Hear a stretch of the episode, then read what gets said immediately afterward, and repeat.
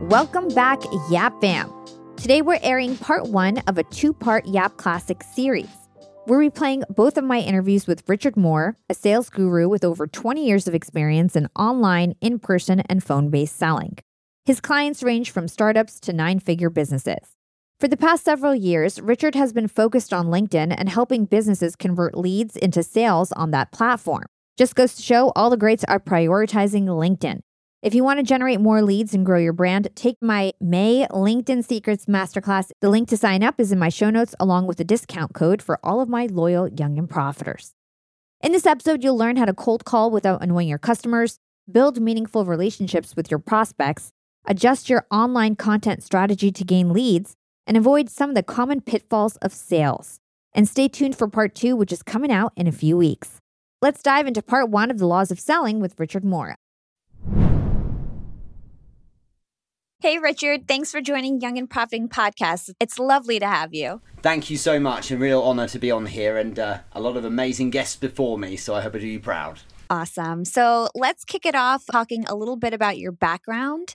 You used to work 12 hours a day in London before you decided to start your own company. And you also were a student who didn't do very well and you flunked out of your exams in high school and just barely got into college. So, how did you end up, you know, leaving your traditional nine to five? And how did you become a super seller when you couldn't even really manage high school very well? Yeah, good points. The end part of work was a really bad space where I was doing uh, crazy hours every week, and I really just knew it was time to move on. And I think what it is is there's an interesting thread through my career and indeed this school and academia before that is that I've always tried to do the best I possibly can, and if I can't, then I do something about it. And that's kind of the trend, if you like. So I flunked my exams at high school, which meant I scraped into a very average university.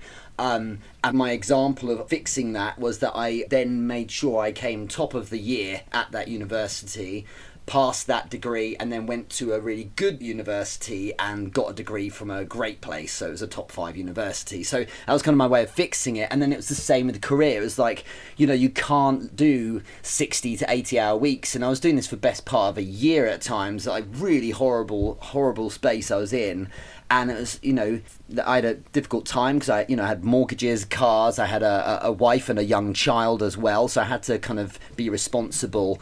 Um, but but I backed myself and I knew that I could sell because that's something I'd done so well uh, in my career and all of my career has been different forms of selling roles and taking that with me it was a case of saying you know I'm not going to have this dialogue of can I do it? I hope it works out. Let's hope it doesn't go wrong. It was just, it is happening. It's going to work. Force it through. And I'm quite aggressive with myself when I need to be in order to get the outcome I'm after, I suppose. So I suppose your short version of that is it doesn't matter if you stumble, mm-hmm. get up and fix it. And that's very much my theme through my life, I suppose.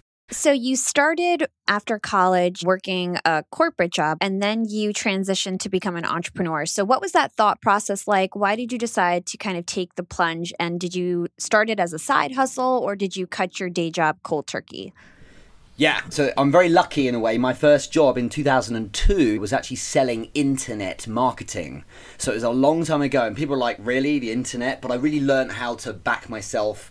And what it meant was that when it came to taking the plunge about 10 years later, I was able to say, you've got this go do it and so i went cold turkey and as i was drawing to a close with my corporate job some people were asking me to do some offline consulting but rather than transitioning and doing it part-time i was like let's go all in mm. and you can just go for it and in fact my first thing other than a bit of consulting was i launched two taekwondo academies because i'd been coaching that in london for a while and i thought maybe this is something to start with and you know, to answer your question directly, the thought process was one born of perspective.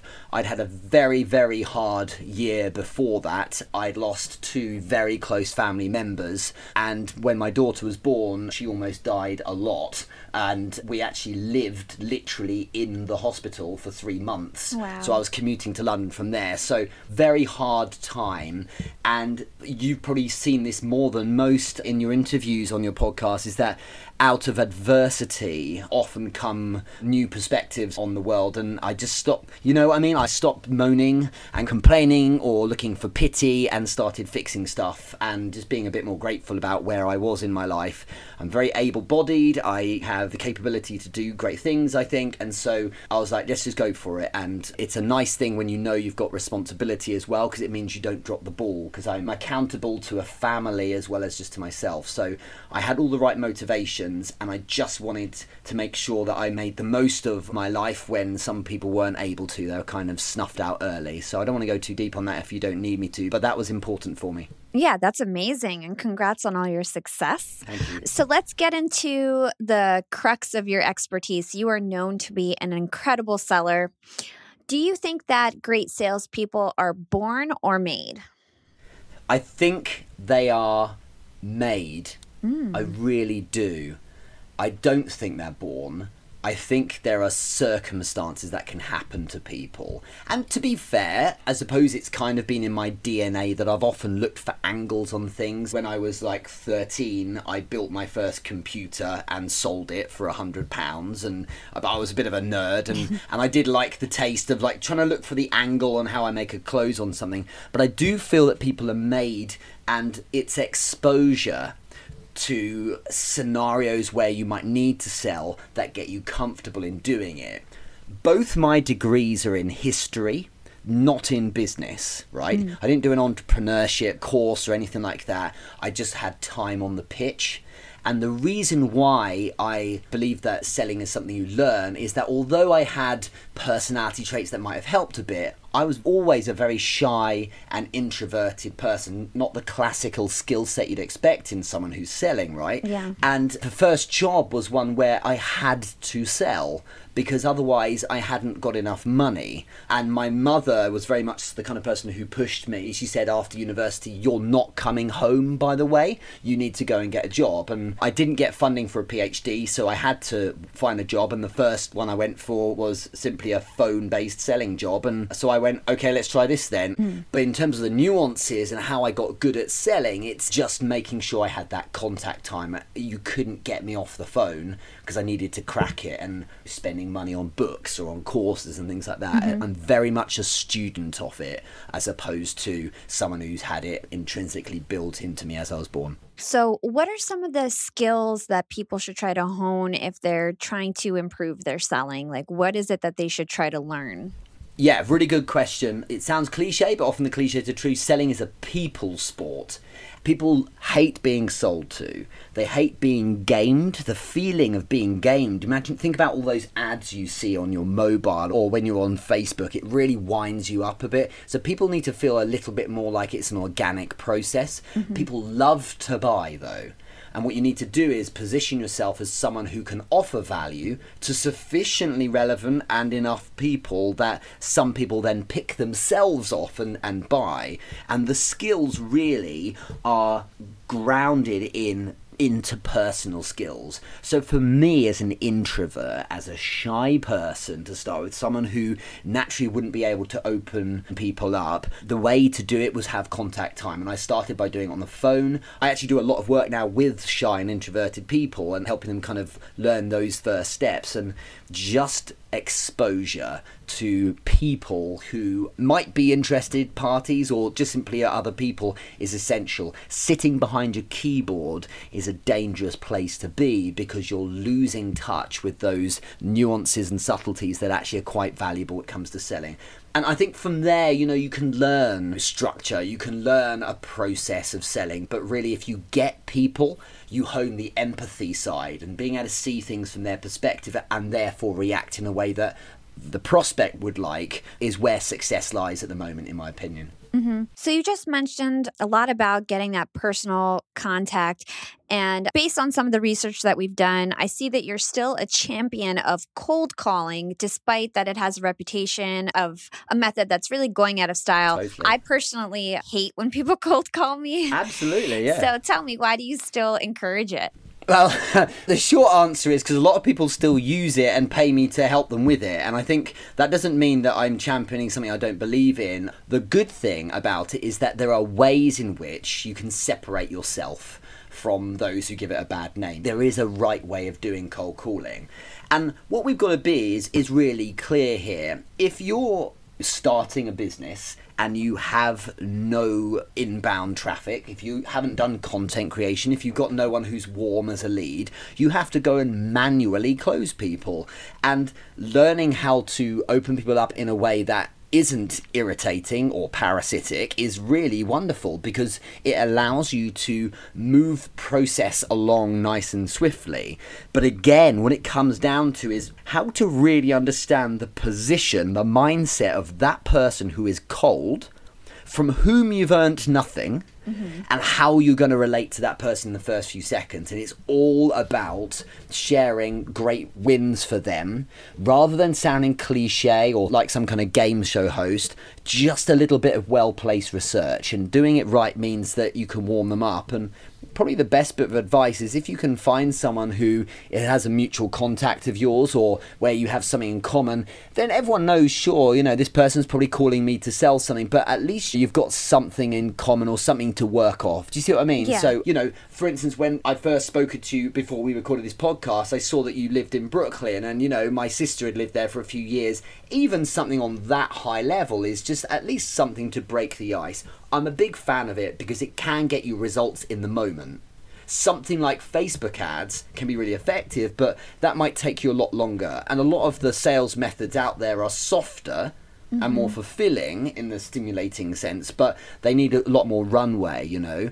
Do I cold call? No, I don't. I use inbounds. But for those who still use it, I think it can be applicable, but only if you recognize that it is dying because mostly people are irritated by it if you do it wrong. Yeah. Cool. Great advice. I like your perspective. Thank you. So let's talk about having the right pitch. So mm. in sales, I know that having the right pitch and kind of earning someone's attention is very important. So what's your recipe for that? Yeah, there's a nice little formula I often give people. There's lots of different ways of doing it, but if people are taking notes, then it is something along the lines of wins plus peer or mutual equals interest straight away and just to explain that, a win is like a, some kind of a benefit for that person. It's an explanation of the fact that you might be able to help them look good, make money, save money, save time, something along those lines. The problem is that on its own is met with cynicism, right? It's, you know, we're skeptical about someone who says, hey, I can make you lots of money, what's known as the big fat claim, and it doesn't work, and now you sound like everyone else who cold calls. But if you combine that with a person or a contact or a connection or, or a business that has got the buy in of that prospect, then you're in a better place. So, what I'm saying is, if I was to cold call you, Hala, and say, Hi, can I sell you something? It doesn't work. If I say, mm-hmm. Hi, I'd like to sell you something that can get you this win, it can help save you time, it probably still won't work because I've not earned the right you're not willing to buy into me, I've got to earn that right first. If I was to become the messenger and position this from a different perspective of maybe someone you know, so if I was to mention one of your team that I've worked with, if I said something like, you know, hi, you don't know me, but I've worked with Timothy Tan, your business development manager, okay? and Timothy and I have worked together for two years, and I've been helping save him a lot of time with his business leads. I'd just love to take a couple of minutes, grab a coffee with you to speak about it. I'm validated by proxy through Timothy Tan. You've gone through the pain of working out if he's a crazy guy or if he's all right. And if I'm good enough for him, then by proxy, I'm good enough for you. Do you see what I mean? And it's yeah. And what it is is it's taking cues from the offline world because you wouldn't sell to someone in the pub the first time you meet them what you do is you ask them how they're doing and, and it's a little bit awkward but if you had a mutual contact my goodness it's easy and it's just funny because the evidence of this working is staring everyone in the face when you went to the last wedding you attended, mm-hmm. the person sitting next to you at that table was the first thing you ask. So, how do you know the bride or groom? You know? And you'd laugh and joke about what they did at university or how crazy they were on their stag do or whatever. And the reason why you can do that and you open up and the barriers dropped because you have that mutual connection. So if they're good enough for one of us, they must be good enough for the other. Do you see what I mean? Yeah. So leveraging that benefit and the win, great, good for you. You're talking about how the product can help, but no one believes it because we've been conditioned against it nowadays. But when it's attached to someone or a person that we believe in, and we trust, then it goes a long way. And the thing is, even if you don't have a mutual connection, you could use a business that's well known. And that's why, for example, the Star Wars franchise, if they release a film that's terrible, everyone goes and watches it still. Mm-hmm. Not because the film it might be good or not, it's because it's a Star Wars film and there's a bunch of fans. And it's the same principle, you know. So you can leverage a brand that's well known, and of course, you can leverage people that are connected. And so that little extra bit of research, you know, can go a long way. Let's hold that thought and take a quick break with our sponsors.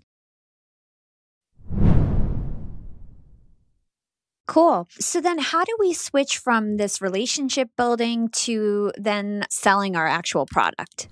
Yeah, I think this is the important part is that people have this issue of connecting with people, building a network, even a community, and they're like, how do I pivot that into a monetized moment? Mm-hmm. The way you do it is you're looking for what's known as a cue.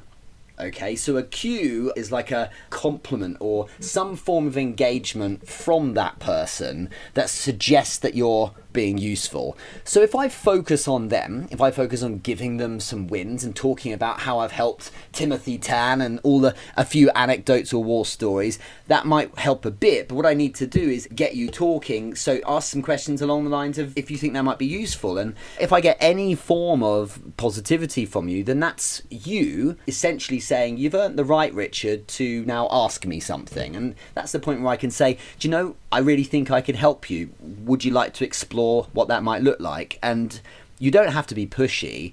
You just simply have to position it in front of someone who's receptive. And if someone's not receptive, work harder at that front end of building rapport and taking your time and opening up with more questions. And then there is a lot of other techniques, but but that's a really important part is kind of being a bit more patient. Don't try and hard pivot into right now let me talk about my thing mm-hmm. try and have it more conversational and again that's what people would prefer these days So like what's an example of a cue that your prospect would give you?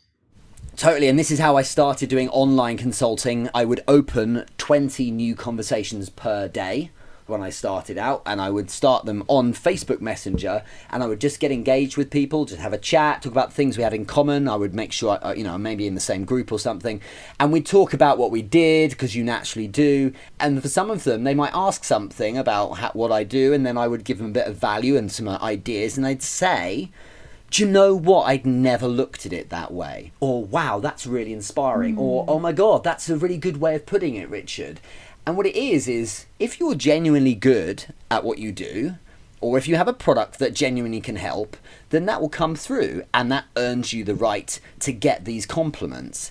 And that compliment is the moment when that person's saying, you know what, you've earned now the opportunity to ask me something. And that ask is, would you like to explore it a bit more? Or even something like back then, I would say, well, look, I know I can help you here. Thanks so much for that compliment. I know I can help you here. Why don't we hop on a call and or why don't we meet up or something like that? And there's no pressure because you know I'm not going to win with every single one, but it's about exploring those things and no need for pressure at all. Just simply keep them feeling good. And the advice I give to those who are nervous about this or lack a bit of confidence is no problem. Go for the second cue, mm. and by the time you get the second cue, it's like okay, that person is like screaming out now. Okay, I really think you're great and valuable, so now's the time. Got it. And you know what? If you don't get the cue, so work harder. So be more useful. And if you screw it up, well, then that's that. Try again with someone else. And I think being cool with the fact that you're not going to win them all is important as well. Speaking of that, you have an interesting story about a customer in one of your Taekwondo academies. Yes. And you talk about how they're not your highest paying customer, but they're great advocates of your business and they earn you a lot of income indirectly. And you still say that people who don't buy from you still have an opportunity to become your advocate. So, can you explain that principle and how we can leverage it? This is so important nowadays. A customer is no longer a single entity. It really isn't. And someone who doesn't buy is not a lost cause.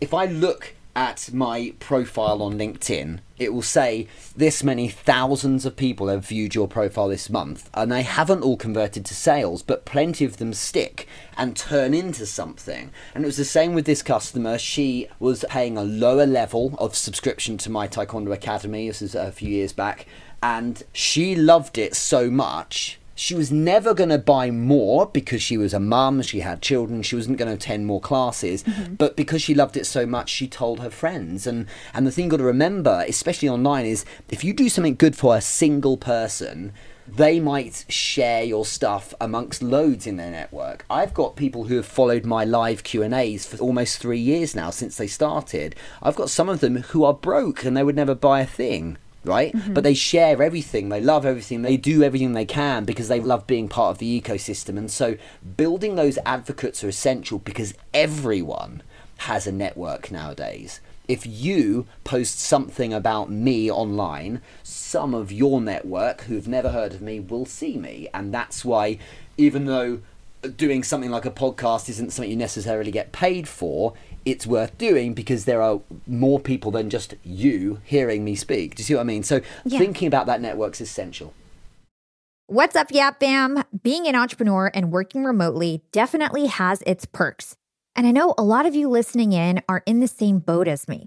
But do you really take advantage of being able to work from anywhere? I know I typically don't, but thankfully, this past holiday, I finally decided to make use of my work flexibility for the first time ever. My boyfriend and I decided to pack up and leave to the West Coast to spend an entire month working from home in the sun. We got a super cute bungalow in Venice Beach with a fenced backyard. The change in scenery, the fresh air, and the slower pace helped me to inspire some really cool new ideas for my business.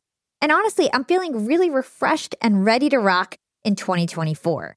And who helped me make these remote work dreams come true? It was Airbnb. And Airbnb has come in clutch for me time and time again. Whether it's finding the perfect Airbnb home for our three day annual executive team get together, or booking a vacation where my extended family can fit all in one place, Airbnb always makes it a great experience. And you know me, I'm always thinking of my latest business venture, and I've been begging my boyfriend to start hosting our place on Airbnb. And finally, we're to start. So many of my successful friends host on Airbnb, and it's such an amazing way to generate passive income. So, to start, we have a plan to start spending more time in Miami, and we'll be hosting our place to earn some extra money when we're back on the East Coast. 2024 goals, and I'll keep you updated. A lot of people don't realize that they might have an Airbnb right under their own noses. I was pretty surprised myself. You can Airbnb your place or spare room even if you're out of town for just a few days or weeks. You could do what I did and work remotely somewhere else and Airbnb your place to fund your trip. Your home might be worth more than you think. Find out how much at airbnb.com slash host. That's airbnb.com slash host to find out how much your home is worth. Young and profiters, it's never been a better time to be an entrepreneur. With inspiration at our fingertips and powerful tools at our disposal, the possibilities are endless. And when it comes to tools that can truly make your business grow, there's one name that always stands out Shopify. Shopify helps you sell at every stage of your business, from the launch your online shop stage to the real store with the door stage, and even the did we just hit a million orders stage? And if you're in that I need to sell more with less stage, Shopify Magic is your AI superpowered sidekick ready to whip up captivating content that converts from blog posts to product descriptions. Not to mention, Shopify also is the home of the best converting checkouts in the game, 36% better than other leading commerce platforms. Shopify turns browsers into buyers. It's no wonder Shopify powers 10% of all e commerce in the US. And you can sell whatever, whenever with Shopify. Push pleated pants with Shopify's in person POS system or monetize mindful meditation. I sell my LinkedIn Secrets Masterclass through Shopify, and they've made my life a breeze. It took a couple days to set up my store, and I just get to focus on what I do best creating great content and marketing my product. So don't stress if you're new to this commerce thing. Shopify's extensive help resources are there to support your success every step of the way. And remember, whatever your stage, businesses that grow, grow with Shopify. Sign up for a $1 per month trial period at shopify.com slash profiting, and that's all lowercase. Again, go to shopify.com slash profiting to start growing your business today. You can sign up for a $1 per month trial period at shopify.com slash profiting. I want to talk to all you employers out there and let's talk about company culture. At Yap Media, we have a super unique company culture. We are all obsessed with excellence and we even call ourselves this really cute name, Scrappy Hustlers. We're all Scrappy Hustlers at Yap Media. And my team is growing fast. And hiring is a pain in the butt, especially if you're looking for A players that are going to roll up their sleeves. But luckily, when it comes to hiring, I no longer feel overwhelmed by the search for the perfect candidate because I use Indeed, the ultimate hiring platform. Indeed's matching engine always presents me with a pool of high quality candidates that match my job description to a T. If you're tired of drowning in your hiring pool, Indeed is here to rescue you.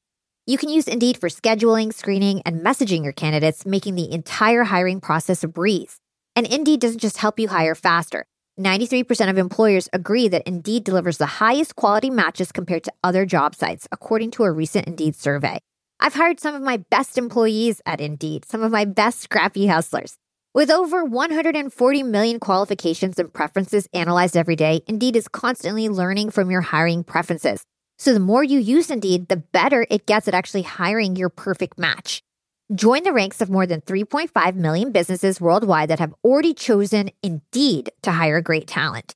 And listeners of this show will get a $75 sponsored job credit to get your jobs more visibility at indeed.com slash profiting.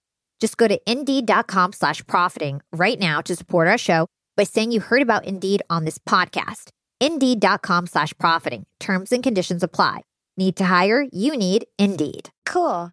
So the next question is really to calibrate for those who may not be so familiar with sales. Mm. I've got listeners who do all different kinds of things. Yeah. So can you describe one of your sales funnels for any of your businesses just to like walk through what a sales funnel is and yeah. kind of give it a live example? The concept is really simple. Imagine the shape of a funnel, obviously the bottom being the thinner part. At the bottom of the funnel is where your customers drop out. At the very top it's wider to receive a volume of people and that's crucial at the start. So, what you need to do at the beginning of your sales funnel is create something that's going to attract a mass, so a large number of ideally fairly relevant people from that set of fairly relevant people, they'll go through a number of hoops or jump through a number of gates and a consume number of types of content or whatever it might be, and move to a place where less and less of them come through, but ultimately there's a piece of business or whatever conversion you're after. So, an example of that, I'm going to use this one because this is one that everyone can do, mm-hmm. is one that is free okay? And that's using the power of your social media platforms. And the best organic traffic online in 2019 is on linkedin it's better than facebook and instagram and so on it is linkedin right now so as a content platform if you post a piece of content and you do it the right way in terms of working your community and connecting with contacts and showing appreciation by engaging with those who write comments and so on what happens is you're leveraging one of the most useful parts of human psychology, which is curiosity. Human curiosity is so powerful. It's the reason why cars slow down when there's an accident at the other side of the road. People can't help themselves; they have to look. It's the reason why when you meet someone in, eh, you know, in the bar, when you go home, you check out their Facebook to see what they're really like, or when you meet someone in business, you have a look at their LinkedIn profile.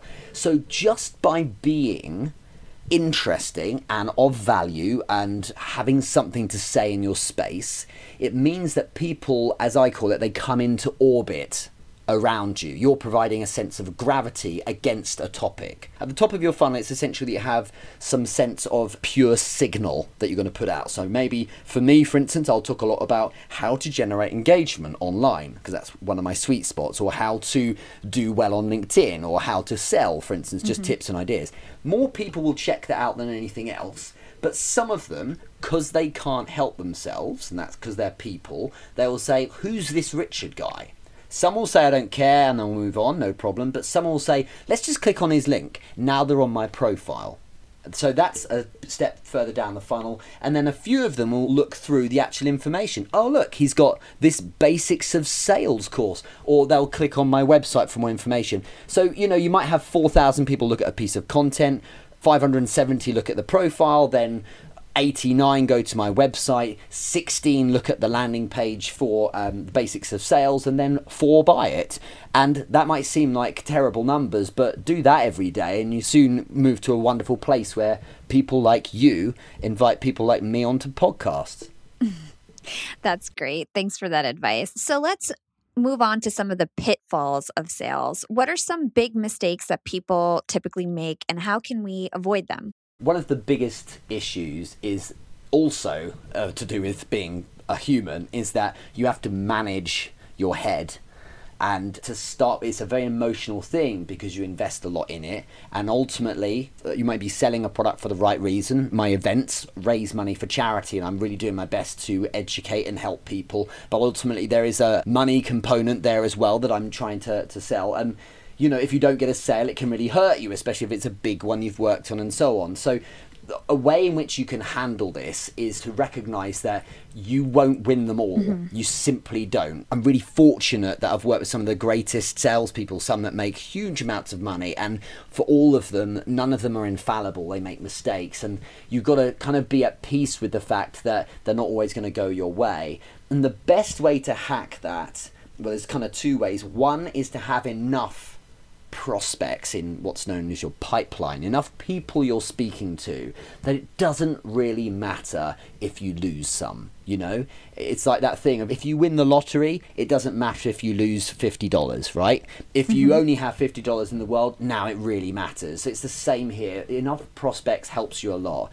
And the other thing as well is harder, but it's so essential, is ironically don't focus on the money so much, focus on doing a really good job. And I know this might sound cheesy, but if you look at the reason why you're really doing it, look at the reason, you know, the reason why the person at the other end of the desk or phone might be wanting to buy, like what's the relationship or outcome they might be after. Do it for good reasons, and you'll end up, you know, focusing on the reasons why someone should be involved rather than your deal and your money. And ultimately the reason why I feel I do well in sales now is because I'm of course I'm interested in closing things but at the same time I'm patient. And some people will be a deal or a sale within 10 minutes. And some people will take months you know? Mm-hmm. and that's cool. And as long as you have enough then you have the fun of engaging with different levels of people that take different amounts of time. So just try to not focus on just making money all the time. Focus on doing a great job and have enough prospects out there that it is okay and you can be patient. I can hold my breath forever. And it means that if someone's like, no, not now, or, or, or, you know, they don't buy for a long time, I'm okay with it because you have alternatives and that's not the point anyway. I suppose what I'm saying is I enjoy the process of engaging with people, and if they turn into deals, then that's wonderful. Uh, and it's kind of a nicer, organic way of selling, right?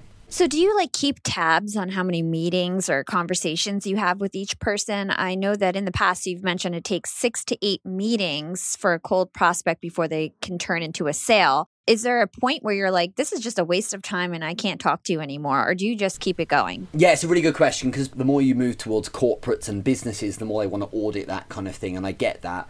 On average, it's six to eight touch points or points of contact on average that it takes to engage someone. And that might be messages, that might be meetings. It depends on what you're selling, I suppose. I don't as much. What that number is is a reflection of the reality of how many times you'll probably be in touch with someone uh, in some form or other. But in terms of taking a note of it, I don't tend to do it so much because it's organic. Some things you can be robotic about, some things you should say to yourself, as I did, how many people am I starting new conversations with each day? So that you don't think a day's going really well because you had a nice chat with someone, but you feel like a day's going really well because you had 10 nice chats with people and that's one of your kind of uh, points of focus. But I do mm-hmm. do my best to remember that when I'm in a process with someone, it's now down to the individual. So doing a piece of business with you will be different to doing a piece of business with our celebrity Timothy Tan. So you know, it might be that he takes six months. He might have been burnt in the past. It might be that he's just closed a big deal and is feeling really flush. And and I think forgetting certain things like that is a good idea. Work with the person in front of you. You can nudge and you can create urgency, but ultimately you need to feel or they need to feel like they are kind of in control of the agenda to a degree otherwise they'll feel like they're being backed into a corner and again mm. then they feel like they're being sold to Another mistake in sales is that sometimes people really focus on the product, like what's so cool about the product, and they forget about the customer needs and what the customer is trying to solve. So, do you have any tips on how we can uncover what a prospect is actually trying to solve? This is absolutely huge. I'm thrilled you brought this up because this is something that's so overlooked it's so overlooked, especially by the kind of solopreneur and startup space. And the reason why they overlook it is because they are in love with their baby, which is the product they've been polishing, and they really want everyone to love it. And so naturally, they want to evangelize about all the little bells and whistles. But the fact is that no one cares.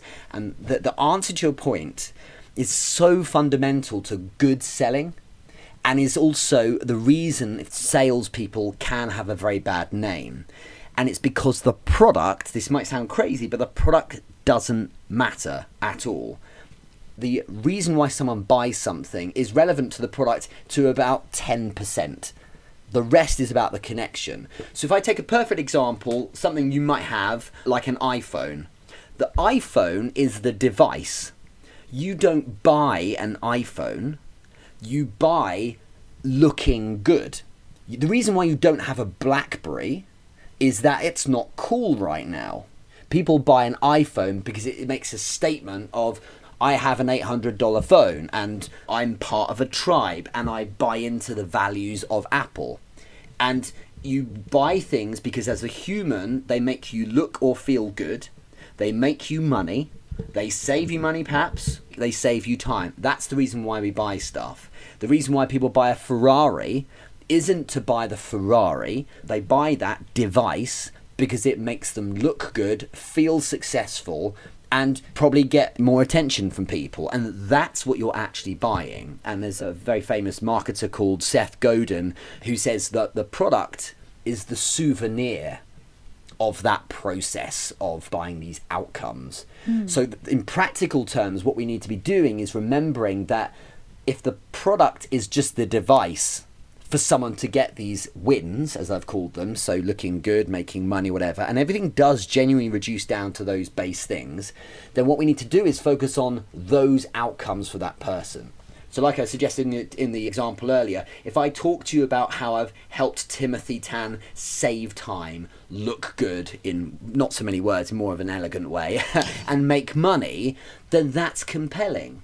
If I talk about a product and how it works and, you know, whatever screen size it has and stuff like that, that's just boring because people don't care unless you're part of a very, very small minority of people who are buying something for a particular set of product reasons. But in the main, it's about giving someone a set of outcomes, being a great connection as well, and so being someone who's cool and that's trustworthy and builds familiarity.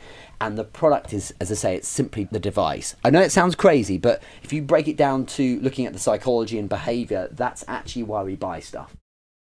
We'll be right back after a quick break from our sponsors.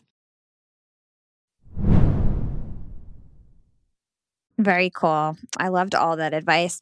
So let's move on to social selling. It's something you were mentioning before. Yeah. Everyone's trying to do it, but not many people get it right. Mm. So, what are the types of habits that we need to build into our social media strategy? And how do we actually convert engagement into leads? So to handle the first part, I have kind of a process I use called the CARE process, C-A-R-E, uh, which I developed many years ago, and it's just a really solid way of getting it right. So C stands for consistency, which means you need to show up you know, each day in a number of ways, both in terms of content, but also in terms of with the community. And community is far more important than content far more. It's about the people that are in your network and keeping them warm and, you know, people who will advocate for you. It's dropping them a DM every so often or seeing how they're doing or checking into their content and, and supporting them and so on. So being consistent in that sense. A is for abundance because you could be consistent and show up with one piece of content once a month, but that's not going to be enough because there is a thing called an algorithm, plus also you drop off people's radar, right? So a level of frequency that's going to help you. For instance, LinkedIn, I post about once ish a day, so maybe four or five times a week is all I do, but at least that's enough that I don't drop off people's radar. So that kind of level of abundance is important. Mm-hmm. And cumulatively across a day, I might spend between an hour and an hour and a half in that abundant space, engaging with people's comments and on their posts and things like that. Um, R is for relevancy. You'll see there aren't any videos of cats playing xylophones because that would be a bit confusing, right? You need to put out that kind of pure signal about what it is you do. And so if you look at when people create lists, oh, here's a guy I know who does this kind of thing, people always talk about online engagement and sales, and now increasingly they talk about the events I do because that's the pure signal they get from me. Mm-hmm. If someone wants to speak to someone about finance, they don't naturally think of me because there's no content suggesting that. So you need to keep that clarity and that constant pure signal about what it is you do. Relevancy is huge. And then the E of care is engagement. And this is one of the areas where people fail the most and this is answering your second part which is how you get conversion from you know from connections into leads the engagement is everything. So many people post and run. Mm-hmm. You know, so many people post and leave it at that. Some people even post and check in and, and they see they get a few likes and comments and don't engage. The game is in the comments and mm-hmm. the community. Your content will not do the selling. The content is the gravity to get people into orbit around you. And if you don't validate their decision to like, or comment or even share your stuff by giving something back, such as a meaningful comment in return, they just won't show up again. And I've used this analogy before, it sounds a bit awful, but you know, if a dog does a trick, you give them a treat, right? So it's the same here. If someone shows up for you and writes, Wow, I loved this post, this was really useful, to not give them something to validate that decision is absurd. It's almost rude, right? So give them a meaningful comment back. That engagement is the reason why people will then show up again. And again, it's algorithmic, but it's also you're you're treating them well, making them feel good. And it's like, wow, the person who did this content is now writing me a comment back. So don't write mm-hmm. thanks. Write that's really kind of you, thanks very much. Maybe chuck them a DM. Go crazy. When you're starting out, this is what I first did. My first ever bits of content, if someone dared like it, I would send them a message and say thank you for liking it. And a lot of people overlook that, like, oh, I've just got a few likes, I've got no leads. It's like, no, man, likes are leads. They're sitting right there. You've just got to go and warm them up.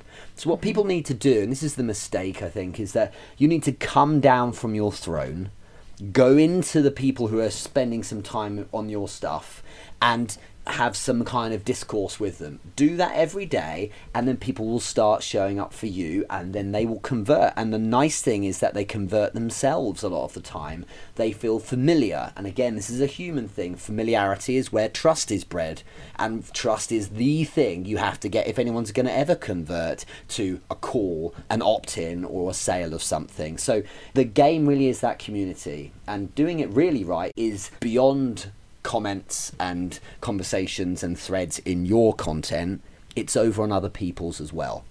You know? Young and profiters, I've got a fun fact for you. Did you know that by 2030, over 85% of the jobs that will exist haven't even been invented yet? And that's why we need to acquire new skills and stay relevant and adaptable. By embracing lifelong learning, we can future proof our careers and our businesses. That's why you've got to check out Economist Education. Economist Education provides online executive education courses tailor made for professionals just like us, crafted by The Economist's own editors and special experts. Economist education courses are designed to sharpen your professional skills in key areas like data storytelling, critical thinking, sustainability, and so much more. I highly recommend checking out the Economist Education course Business Writing and Storytelling. It's packed with valuable practical advice on how to inform and persuade through writing reports, social media, presentations, and beyond. The best part these courses are online, flexible, and self paced, lasting anywhere from two to six weeks. You're guided by expert tutors. You'll dive into a mix of videos, podcasts, text quizzes, and weekly assignments. Plus, you'll get a three month digital subscription to The Economist to support your learning journey. Economist Education provides access to online forums where you can network with peers around the globe. In a world where knowledge is power, Economist Education empowers you to lead the way. Economist Education is an incredible way to stay ahead in business. And I've got a special offer to get you started. Get 15% off any course only available by going to my special URL, education.economist.com slash profiting, and then enter the promo code profiting at registration. This offer ends on March 31st, so don't wait. For 15% off, go now to education.economist.com slash profiting and use code profiting. Again, this ends on March 31st. If you want 15% off, you've got to go to education.economist.com slash profiting and use promo code profiting at registration. Young and profiters, I actually have a nasty habit of ordering way too many groceries. I'm embarrassed to say it, but I've wasted so much food in the past and I felt really guilty about it. But now my conscience is clear with HelloFresh. Each week, I get ingredients shipped to me with step by step recipes. I get fresh, pre measured ingredients that get me whipping up delicious dinners in no time. And then I reduce waste because you get exactly what you need and nothing else. I love trying new foods, and HelloFresh has over 45 recipes and more than 100 seasonal add ons to choose from every single week. It's so much fun to pick out my meals. It's easier than ever to find something that everybody in your family will enjoy. I personally like to stick with the basics when it comes to HelloFresh. I get their meat and veggies plan. I love the options they have for that. And trust me, it's cheaper than takeout, and with pre proportioned ingredients, you'll never waste money on excess food. And now Green Chef is owned by HelloFresh which gives me an even wider variety of meals to choose from. There's something for everyone. I love switching between the brands, and you can enjoy both brands at a discount with me now. Skip the grocery store and save time with easy, tasty recipes delivered to your door. Go to HelloFresh.com slash profiting free and use code profiting free for free breakfast for life. That's one breakfast item per box while subscription is active.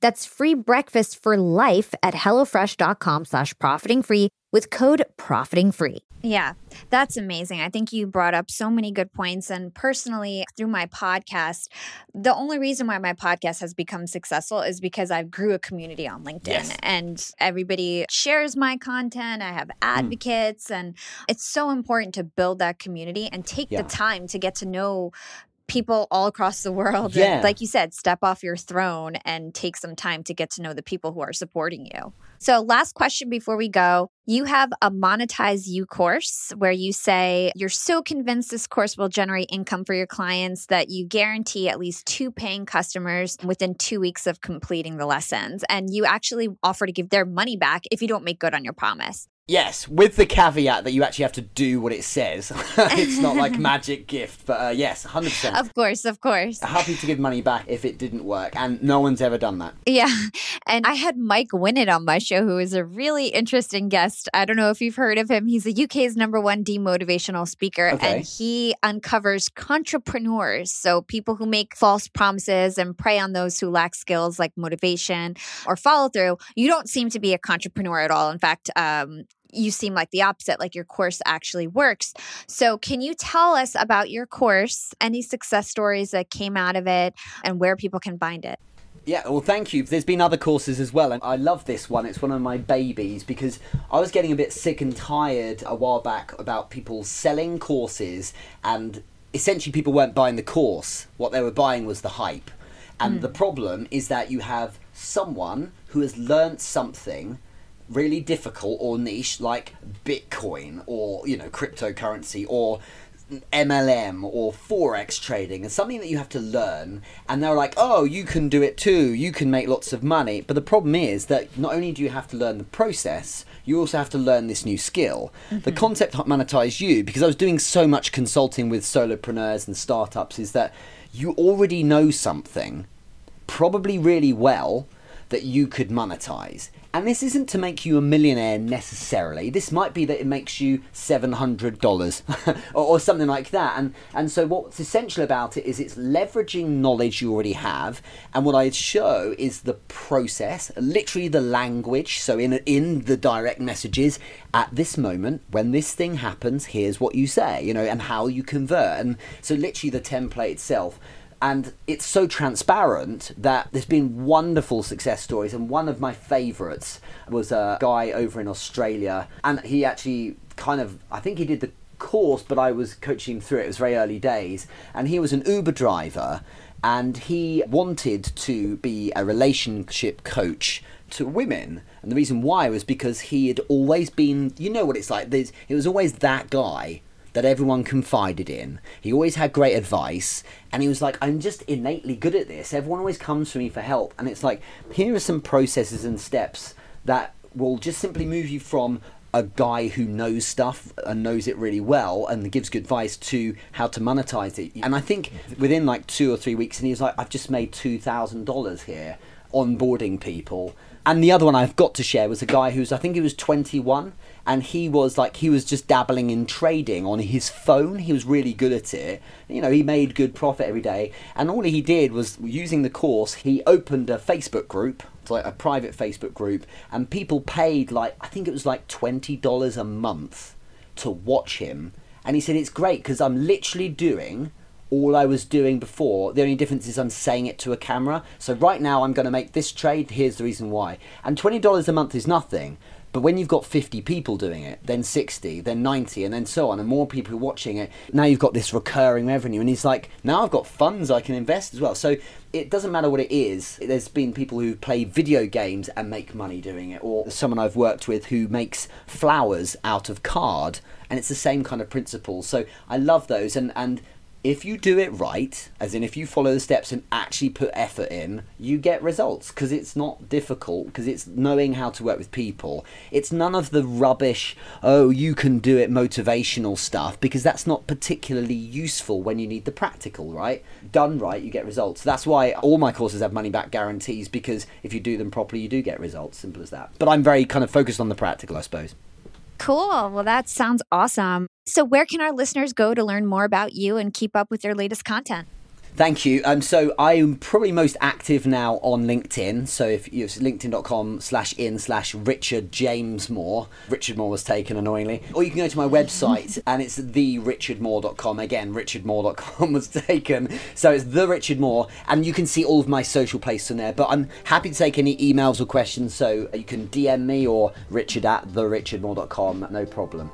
Awesome. Cool. Well, thanks so much. I love this interview. Appreciate your time.